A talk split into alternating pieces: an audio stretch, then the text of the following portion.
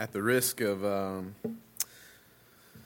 letting you know just how bad of a kid I was growing up, uh, we used to play this joke on one another as a kid. Maybe you did as well. Uh, called psych, where you psych someone out. Anybody know what I'm talking about? Now, I'll give you an example. Maybe drinking a, uh, a Coke one day and uh, say to your buddy sitting next to you, "Hey man, you want the you want the last sip?" And he reaches up excitedly to grab it from you, and only realizes then that it's an empty can. And he looks up at your face, and you're smiling with an evil grin, and you say, "Sight." Yeah, so you guys have done it too. Uh, or, or maybe, uh, maybe uh, you go to give him a high five, right? Hey, man. And then he goes up to reach your hand to, to, to match you and give you the high five, and you move it real quick and you say, yeah, so it, it, uh, it's always fun, right? That joke, as childish as it is, it's always fun until you're on the receiving end of it, right? And then it stinks. Why is that? It's because of disappointment, right? Even if it's something as small as a Coke or a, or a high five, we're disappointed when what was advertised is not what was delivered, right? It leaves us feeling let down and, and upset. And this happens all throughout life. I mean, even in like a political arena, uh, politicians claim when they're when they're campaigning i'll fix everything. I'll fix these problems. I'll fix this. I'll fix that. I'll do this for you. I'll do that for you. And even if they end up being a good politician it's seldom or, or never possible for them to do all that they said while they were campaigning to get your vote. Even in the home parents we've been disappointed we've been let down by by the people that we love most at some point in our life. And, and the, the other side of that is we, as parents, grandparents, aunts, uncles, will also do the same. We'll let those down that look up to us in some way or in some fashion. We're going to let people down. Just the way that we, we live and the way that we, it works out as human beings. But here's some truth that you can rest in this morning, church family that the word psych is not in our God's vocabulary. There's, there's no sense in which he's going to advertise something or promise something or offer something and then not deliver on it. He doesn't disappoint when it comes to the things that He's committed to us and He's promised to us. And that's what we see in the text of Scripture this morning.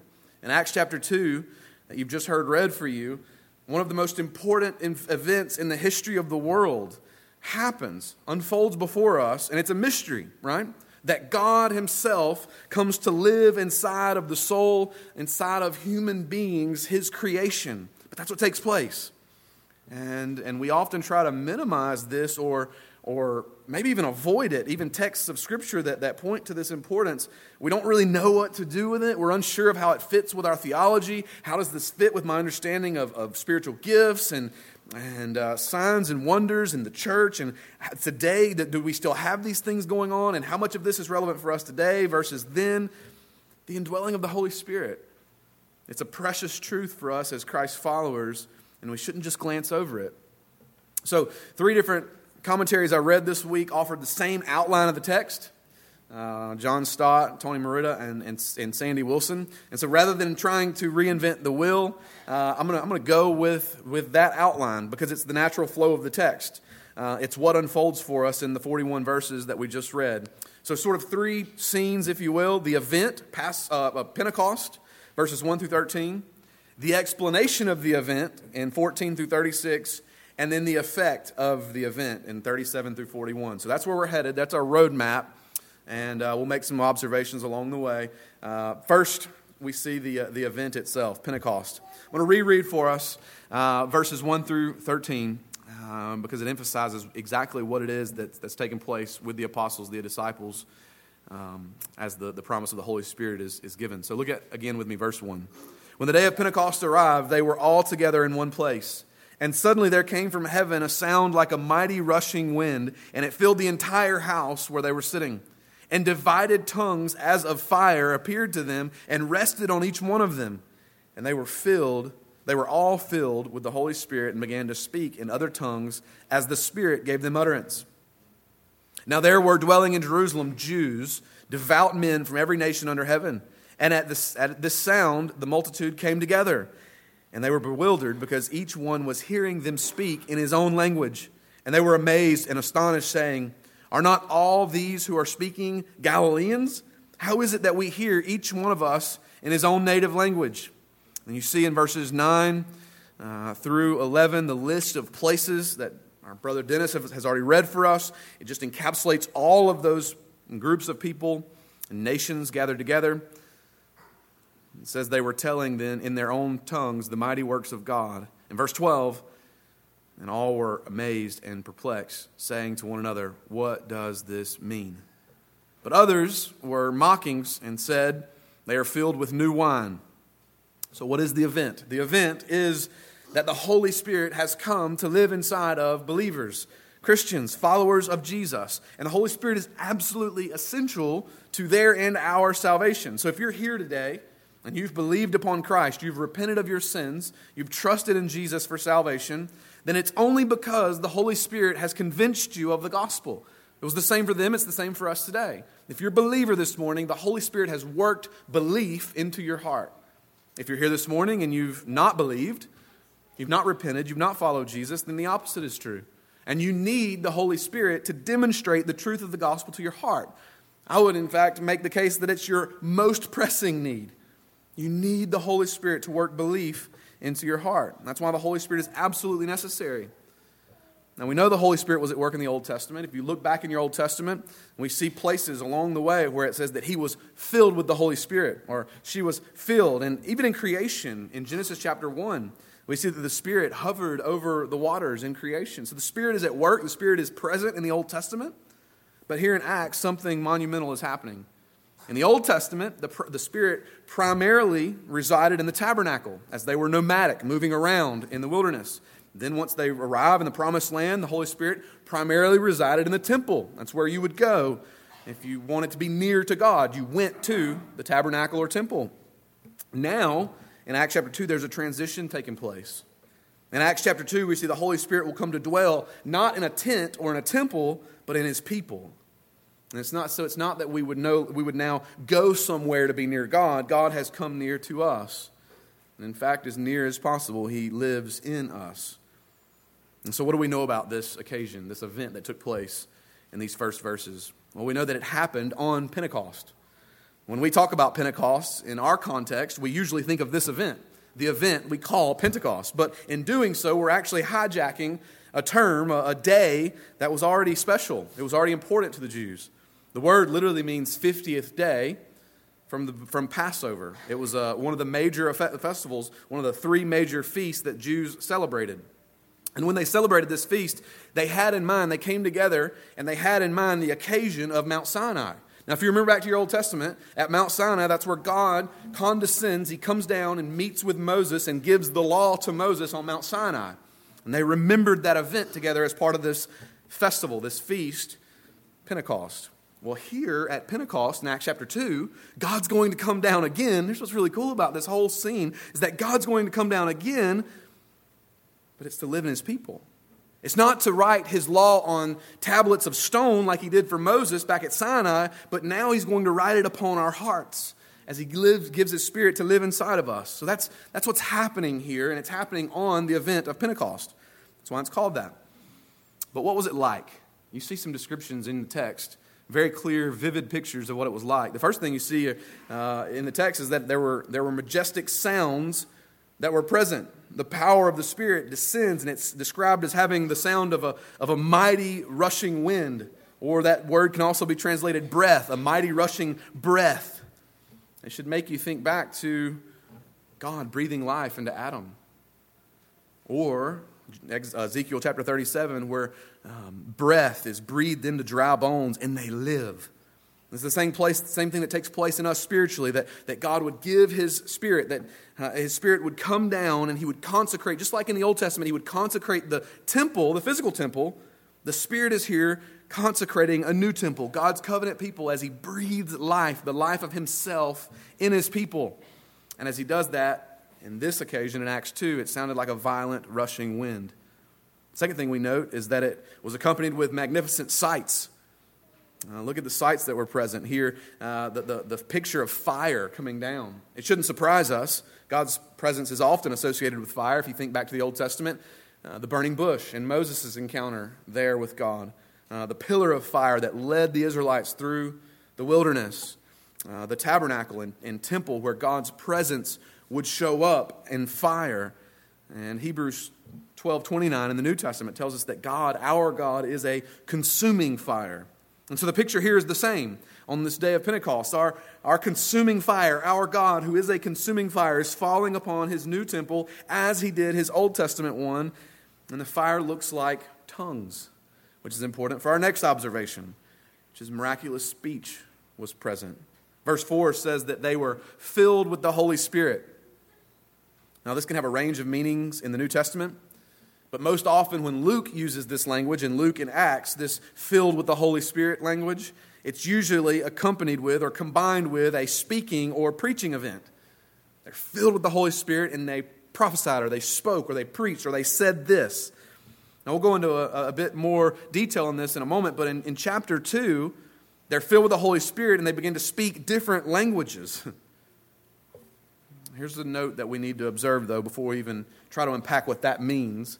When people are filled with the Holy Spirit, they can do a variety of activities, but all of them, 100% of those activities, magnify Jesus, not themselves, right?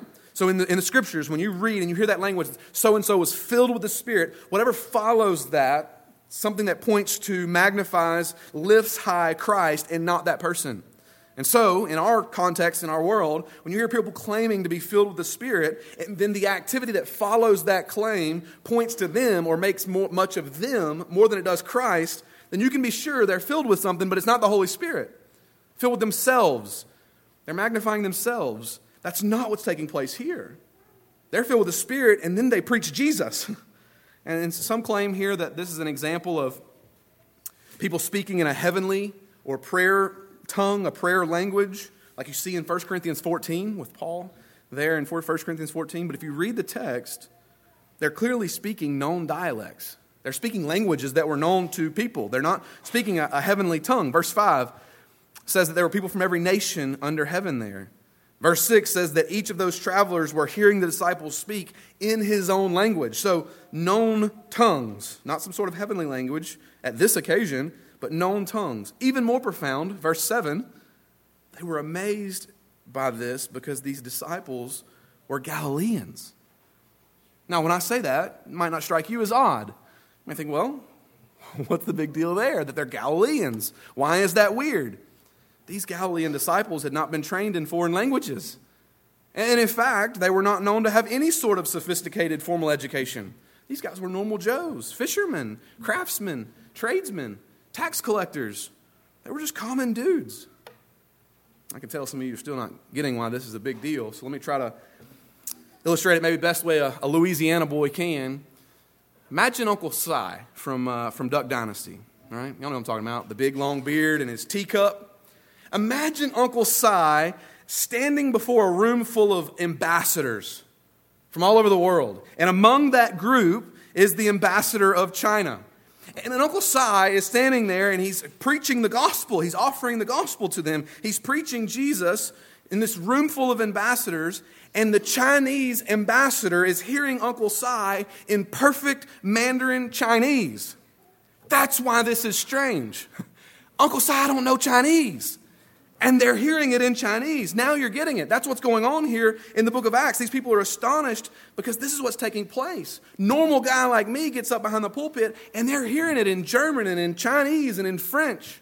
I don't know any of those languages. Here's the point God's Spirit fills them and they tell the nations about Him. That's the point of them being filled with the Spirit. That's the point of these tongues that are taking place here. Does that characterize us? Not necessarily the tongues part of it, but the fact that they're filled by the Spirit and they can't help but to tell the nations about Him. That should characterize us. Verse 12 says that they were perplexed, and rightly so. They'd heard these majestic sounds. They'd witnessed these magnificent sights. They, they had heard this miraculous speech that was taking place. And so, because they had no other natural explanation left for this strange phenomenon, some accuse these Christians of being drunk. They're filled with new wine, which, by the way, I find hilarious that when Peter answers this accusation in verse 15, he says, These people aren't drunk, as you suppose, for it's only the third hour of the day. Now, catch us on the ninth hour of the day. Maybe. That's a joke. Drunkenness is a sin. Go read Galatians 5. just so you guys don't start throwing anything at me. What is God teaching us here with this miraculous sign of tongues? Friends, the, the truth of this text is, is clear to us that the gospel is for the nations and that the church must be taking the gospel to every nation, tribe, and tongue. And Acts chapter 2 is proof that the gospel's for the entire world, and what happened on Pentecost serves as hard evidence for us that we don't worship some tribal deity. That God's not just concerned with our affairs or with Israel's affairs or one group of people's affairs. He's a God who desires to be worshiped from every nation, tribe, and tongue, every people. Some have made the connection that Pentecost is a reversal of what happened at the Tower of Babel. And just as a reminder, if you, if you remember in Genesis chapter 11, God introduced human languages, multiple human languages, as a way to frustrate man's plans. Man was trying to build a tower, right, that would reach up into the heavens so that he could be made much of. God says, I'll teach you. So he gives other languages, these multiple languages, so that they can't communicate with one another. It frustrates their plans and they, they're dispersed all over the, the world. Well, at Pentecost, God unites everyone in Jerusalem by allowing the gospel to cross language barriers. So, in some sense, it is a reversal of Babel, what he's doing with languages. But there's a major difference. As you observe in the text, God didn't give everyone the same language like they had before Babel. Instead, unique languages were preserved as everyone heard the same message in their language. You see the difference? This is huge. It shows us that God worked a miracle so that he could preserve the value in diversity. He didn't give them the same language again like they had before Babel. No, he kept their unique languages and performed a miracle so they could hear it and understand it in their own language. In other words, God is glorified in Christ exalting unity amidst diversity. God loves it that we're different. And this morning, friends, the, the, the church, we as the people of God are not beautiful this morning because of everything that we have in common. In fact, the church is beautiful in spite of everything that they don't have in common and the one thing that we do have in common, which is the gospel. That's what we're unified around. Pentecost shows us what in, in the world on this day and in our day what the coming kingdom of God is going to look like. People from every nation, every culture, every language, every economic status, every race, every tribe, every background, united under the lordship of King Jesus. It's given us a sneak peek of his coming kingdom. Don't you think the church should look like that today? How would it look to a watching world? A world that, that seems to be ready to fight over anything at any time. How would it look against that backdrop? Our world today, if you came into this room and you saw Caucasians and Hispanics and African Americans, the poor, the rich, former drug addicts, professionals sitting on the pew together, why? Because the gospel has created a unity that can't be broken and transcends those details. That's powerful to a watching world. I think it should characterize us as well. Second scene in the text you have an explanation of the event, the explanation of what's taking place here at Pentecost. And this whole thing is Peter's sermon.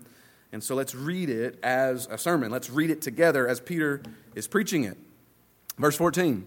But Peter, standing with the eleven, lifted up his voice and addressed them Men of Judea and all who dwell in Jerusalem, let this be known to you and give, word, give ear to my words. For these people are not drunk as you suppose, since it's only the third hour of the day. But this is what was uttered through the prophet Joel. And in the last days it shall be, God declares, that I will pour out my spirit on all flesh. And your sons and your daughters shall prophesy, your young men shall see visions, and your old men shall dream dreams. Every, uh, uh, even on male servants and female servants, in those days I will pour out my spirit, and they shall prophesy. And I will show wonders in the heavens above and signs on the earth below blood and fire and vapor of smoke. And the sun shall be turned to darkness and the moon to blood before the day of the Lord comes, the great and magnificent day. And that shall come to pass that everyone, everyone who calls upon the name of the Lord shall be saved.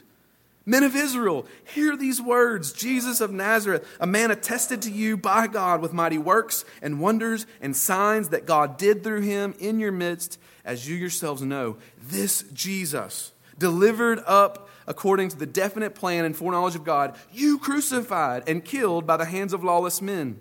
God raised him up, loosing the pains of death, because it was not possible for him to be held by it.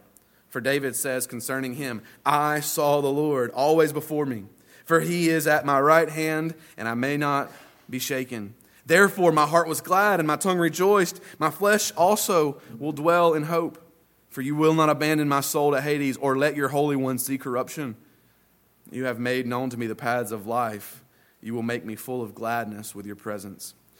Brothers, I may say to you with confidence about the patriarch David that he both died and was buried, and his tomb is with us to this day.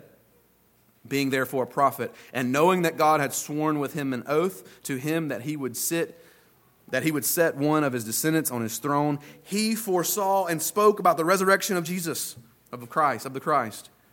And he was not abandoned to Hades, nor did his flesh see corruption. This Jesus God raised up, and of that we are all witnesses. Being therefore exalted at the right hand of God and having received from the Father the promise of the Holy Spirit, he has poured out this that you yourselves are seeing and hearing. For David did not descend into the heavens, but he himself said, The Lord said to my Lord, Sit at my right hand until I make your enemies your footstool.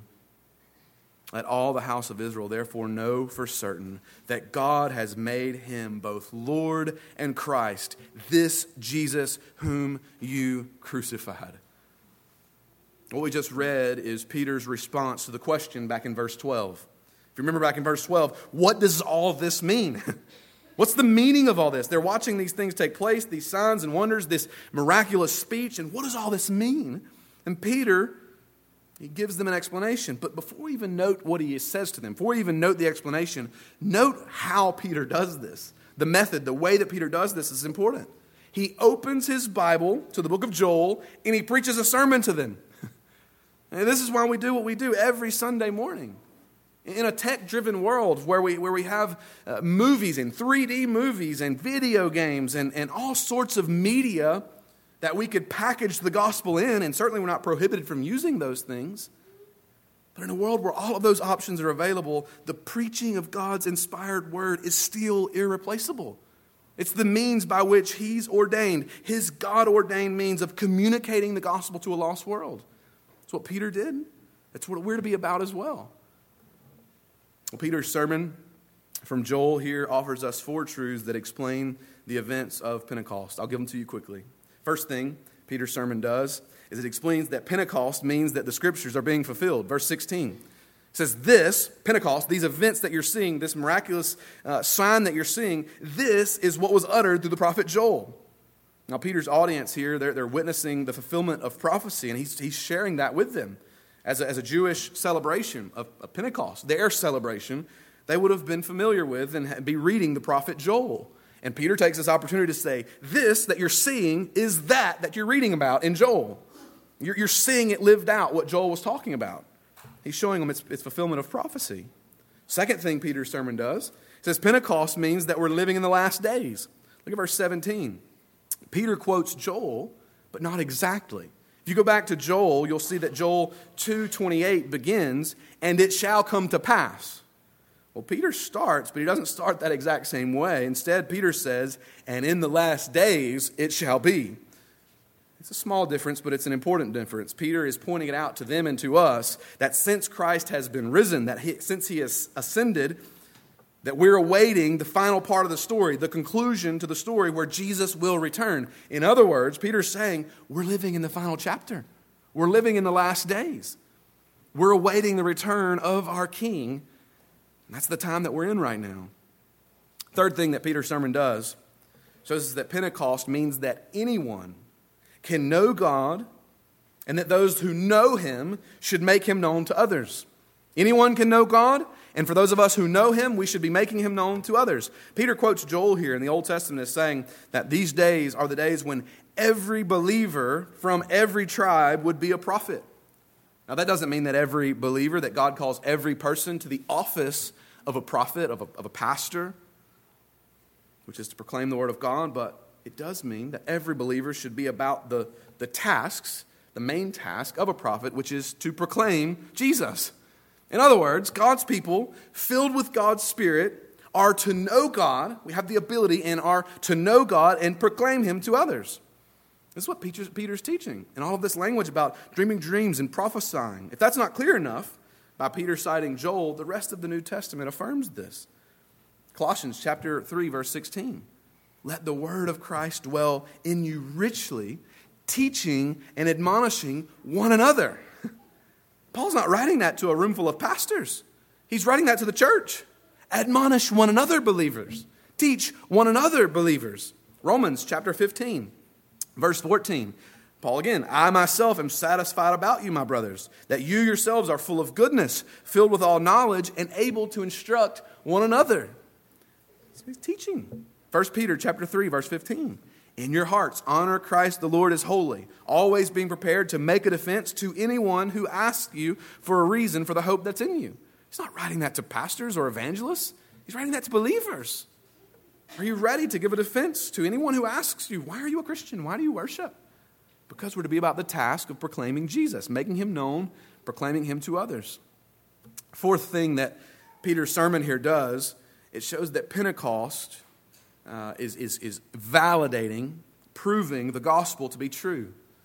Pentecost shows us that the gospel is true, and this is the largest uh, section of his sermon in this final part. Peter moves away from Joel and proving that this is, this is prophecy being fulfilled. This was predicted and now it's coming true. He moves to the good news of the gospel and, and exactly how is it true? Exactly how is this taking place? And watch how he does it. He walks through the gospel. He starts with the man Jesus Christ. Verse 22 the humanity. You guys saw him. I'm not telling you anything you didn't know. You saw him. He was from Nazareth. He walked among you. You saw Jesus. He was, man, he was a man that walked and lived among you. There were also signs and wonders that validated that he was a man, but he was more than a man, he was God himself.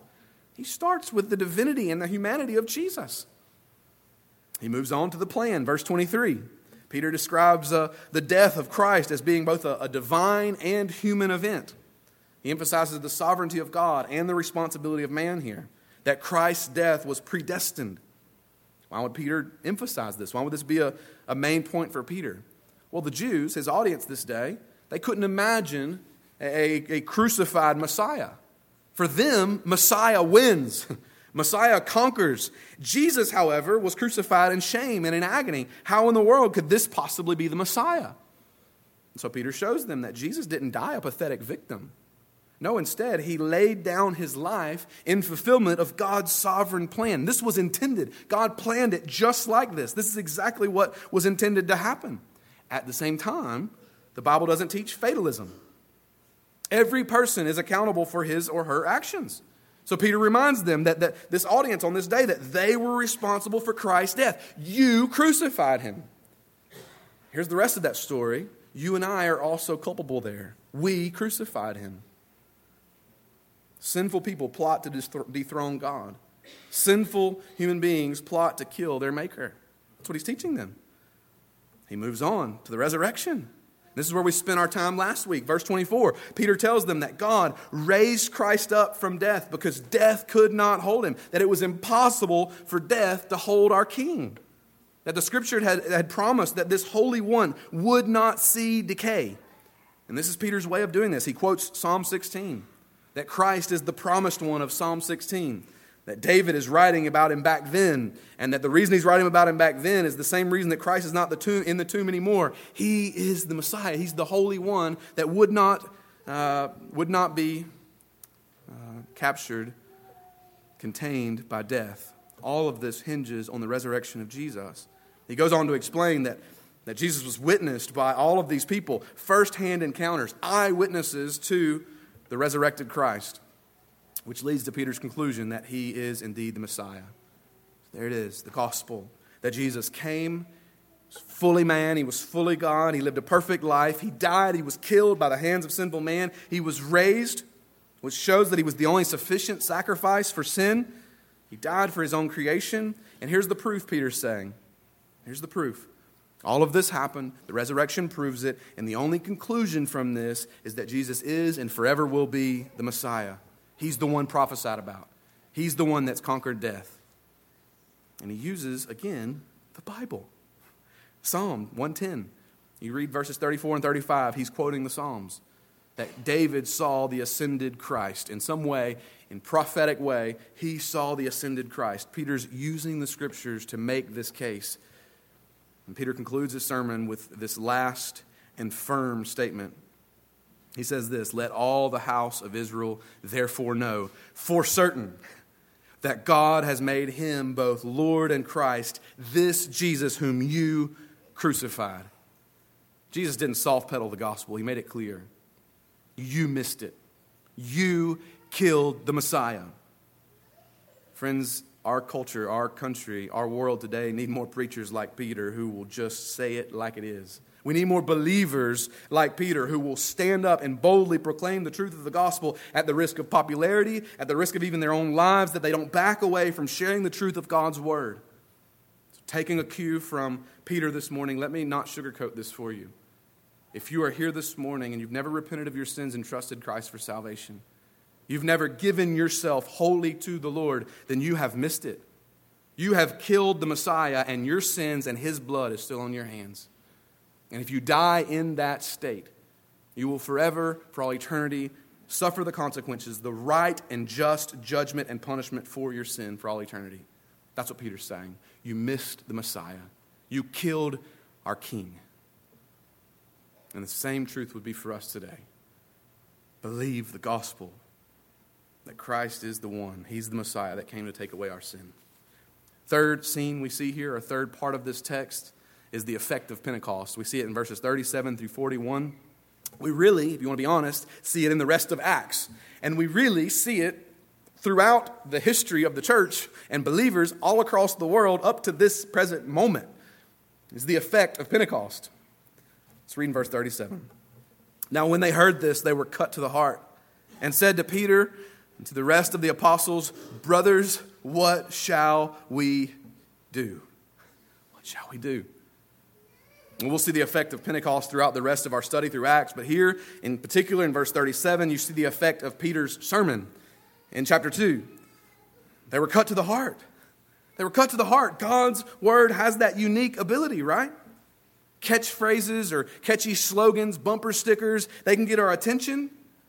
They can cause us to think, but nothing cuts to the heart and produces lasting change like God's word. That's what cut to the heart. That's what made it such that they couldn't not respond. They were cut to the heart. And notice this they were cut to the heart, and they said to Peter, What shall we do? What shall we do? What's our response to this? Friends, I can think of no better question in all the world for them to have been asking or for you to be asking this morning if you're here and you've not trusted Christ. It's the most pressing question any of us can ask. What should we do with this truth that Christ is the King? He's the, he's the one who came to give his life as a ransom for many. What do we do with this truth? They understood they were objects of God's wrath and they longed to be free of condemnation. Notice this too.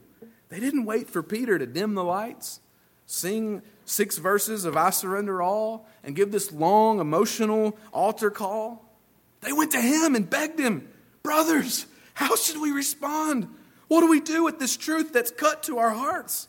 And the same is true today, friends. The Spirit of God, He gets a hold of your heart and He, he, he convinces you of the truth of the gospel and works belief into your heart. You don't have to be manipulated into a decision. You thrust yourself upon the mercy of Christ. This is the one who deserves my life, my allegiance, the confession of my sin. And this is a case study in how the Spirit of God takes the Word of God and works it into people's hearts and the appropriate response. So, as you go out and witness and proclaim the gospel and tell your kids about the truth of the gospel and your neighbors and your coworkers, as you do that faithfully, do it in prayer that the Spirit of God will be doing His work of preparing hearts and of bringing people to a place of conviction and repentance. That's what's going on here. Remember, that's what they had been doing. They've been praying, seeking the face of God, seeking His will, so that when the Word of God goes out, people are, people are broken. How do we respond to this truth? In the next verses, we see the, the glorious work of conversion. Look at verse 38. Peter said to them, Repent and be baptized, every one of you, in the name of Jesus Christ for the forgiveness of your sins, and you will receive the gift of the Holy Spirit. For the promise is for you and for your children and for all who are far off. That's us, by the way everyone whom the Lord our God calls to himself. And with many other words, he bore witness and continued to exhort them, saying, Save yourselves from this crooked generation. So those who received his word were baptized, and they were added that day about 3,000 souls. So, what's required for salvation? Repent and believe the gospel. And that belief, that faith, is expressed through the act of baptism. It's a public declaration of one's faith decision to follow Jesus. I often explain it like this I wear a wedding, ring. This ring tells the whole world that I'm married to Jessica. And not least of which, because of my dashing good looks, it tells other ladies that I'm taken. I'm no longer single. Don't come after me, right? That's a joke, too, by the way.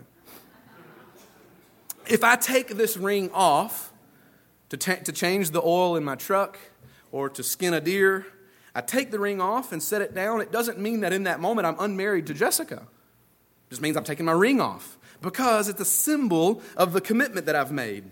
The commitment is not contingent upon the symbol. Does that make sense? Just because I take this off doesn't mean that I'm unmarried now to her. And the same is true of baptism.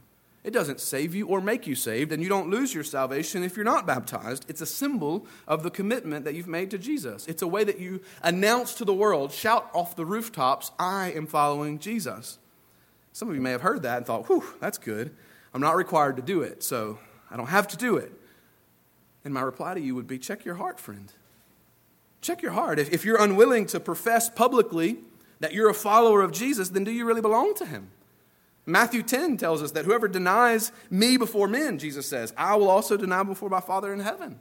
So, obedience for some of you this morning may look like you coming to me after the service saying, Hey, Matt, it's time I need to be baptized to announce to the world that I'm a follower of Jesus.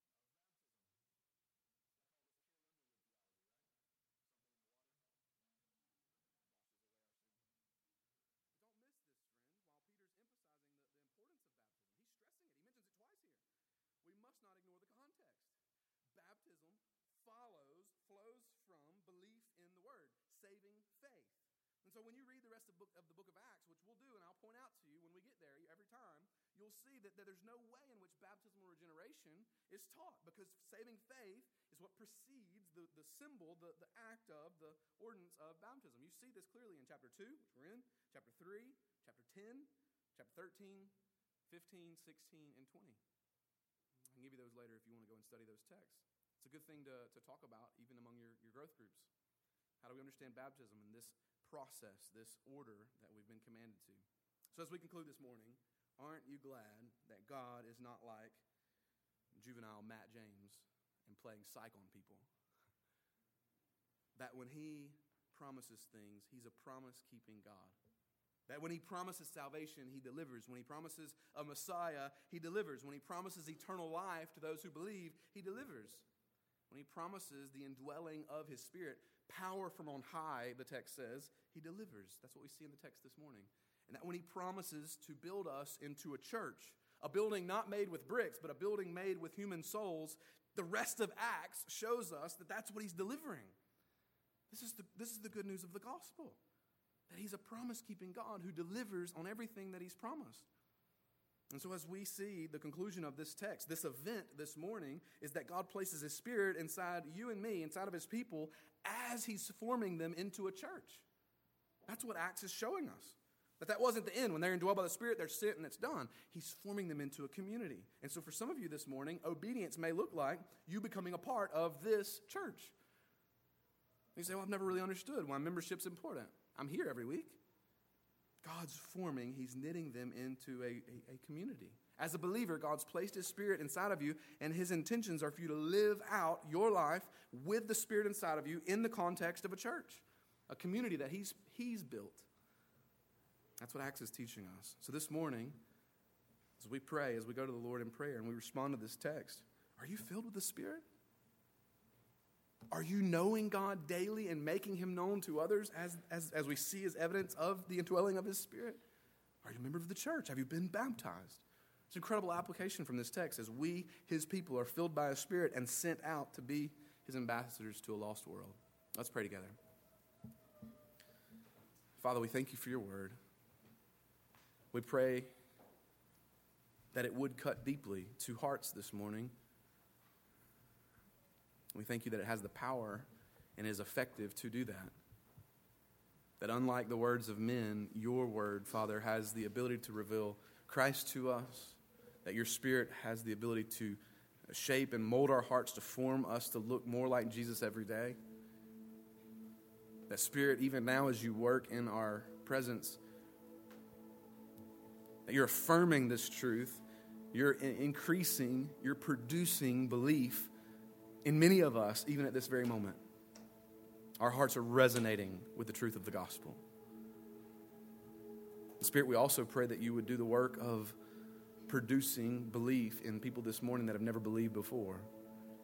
That as we respond to your word, that you would convict of sin and you would lead by your kindness to repentance and faith in Christ. God, I pray for every soul, every person that's represented here, every ear that's hearing me right now at this moment, that you would lead us to Jesus. That we would be obedient in response to the text that we've heard this morning. Jesus, we give you this time. You be magnified as you fill your people. And I pray that every one of us would point people to Jesus. Whose name I pray.